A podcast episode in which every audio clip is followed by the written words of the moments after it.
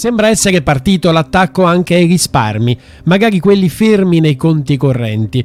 Non è un caso che negli ultimi giorni l'argomento sia improvvisamente piombato nel dibattito politico europeo, prima da Francia e Belgio, poi con sfumature diverse c'è stata un'allusione anche da parte di Draghi. L'Unione Europea ha bisogno di soldi che non ha, scrive EU quando ce ne sono tanti che dormono nelle banche che potrebbero essere usati per finanziare l'economia. Sono i risparmi delle famiglie fermi sui conti correnti e che si vorrebbe cercare di mettere in circolo per stimolare un'eurozona alle prese con esigenze di liquidità che gli stati non possono garantire. Ed è in questa ottica che occorre avviare quell'unione dei mercati di capitali ancora mancante. L'Eurogruppo, che si è riunito nel nord del Belgio per una sessione informale formale di lavori, avvia quindi un ragionamento a cui si vuole dare seguito. La presidente della BCE Lagarde offre dei numeri per capire di cosa stiamo parlando. Dal 2031 serviranno 800 miliardi di euro l'anno se vogliamo soddisfare gli obiettivi europei di riduzione del 90% di emissioni di gas a effetto serra entro il 2040. Totale 8 mila miliardi entro il 2040 e poi aggiunge la Lagarde servono 75 miliardi di euro l'anno per soddisfare l'obiettivo di spesa nato del 2% di PIL per la difesa. Servono dunque ambizione, determinazione nell'azione politica, circa 250 miliardi di euro, l'1,8% del PIL europeo lasciano l'Europa per andare altrove, soprattutto negli Stati Uniti. C'è una ricchezza europea che non giova all'Europa, fermare i soldi in uscita non appare possibile e trovare i soldi che servono è tutt'altro che semplice e allora ecco che spunta Bruno Le Maire, ministro delle finanze francese, che dice a livello di bilancio statale non c'è molto denaro disponibile, ma di denaro disponibile fermo invece ce n'è e a palate. I risparmi degli europei ammontano a 35 mila miliardi di euro e un terzo terzo, oltre 10 mila miliardi, dormono sui conti bancari. Sono soldi che dormono e non lavorano, quando i soldi degli europei devono, dice Lemer, non possono, devono contribuire alla crescita, alla ricerca e all'occupazione. E a dargli ragione c'è anche Vincent van Petegem, ministro delle finanze del Belgio,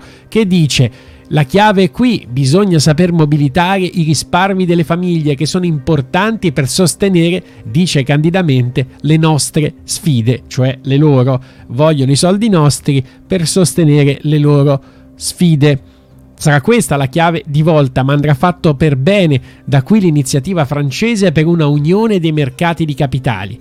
Le Maire ha portato in Belgio la sua idea di un'unione dei capitali su base volontaria, quale leva per smuovere il denaro che dorme sui conti bancari, aperta a un numero ristretto di paesi, 4 o 5 sarebbe una buona base di partenza, dice il ministro francese, e con l'ESMA, l'autorità europea per i mercati e gli strumenti finanziari, nel ruolo di supervisore di stati e istituti di credito. Quindi un prodotto di risparmio europeo su cui occorrerà lavorare per definire requisiti e rendimenti. Terzo elemento della proposta, una garanzia per la titolarizzazione così che i titoli smettano di gravare sui bilanci delle banche e le banche possano prestare di più ai privati. Ed ecco che arriva poi Mario Draghi che dice si sono verificati molti cambiamenti profondi negli ultimi anni. Questi cambiamenti hanno una varietà di conseguenze, una delle quali è chiara. Dovremo investire un enorme ammontare di risorse in un tempo relativamente breve in Europa. La discussione di oggi serve a sapere che cosa pensano i ministri delle finanze e come si stanno preparando a finanziare queste necessità di investimento.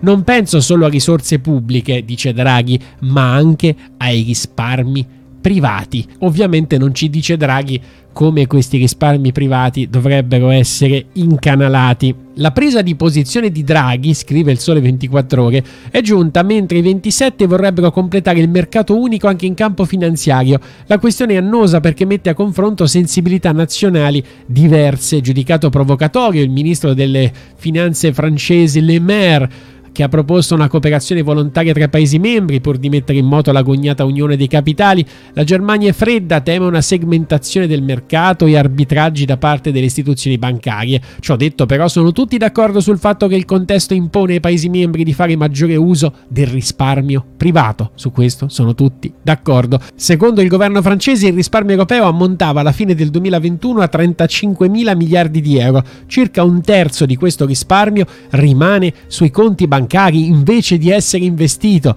rispetto a una quota inferiore al 15% negli Stati Uniti. Una situazione che per questi leader europei è inaccettabile. La relazione che sta predisponendo Draghi sulla competitività europea sarà pronta dopo le elezioni e potrebbe essere poi tradotta nella nuova normativa europea. Non è dunque complicato unire i puntini. Dicono che non hanno i soldi, che ce ne sono troppi privati fermi che invece devono essere utilizzati per investimenti dedicati alle loro esigenze, alle transazioni green, digitale, eccetera. Unione bancaria, unione di capitali e poi euro digitale sembrano essere i prossimi passi.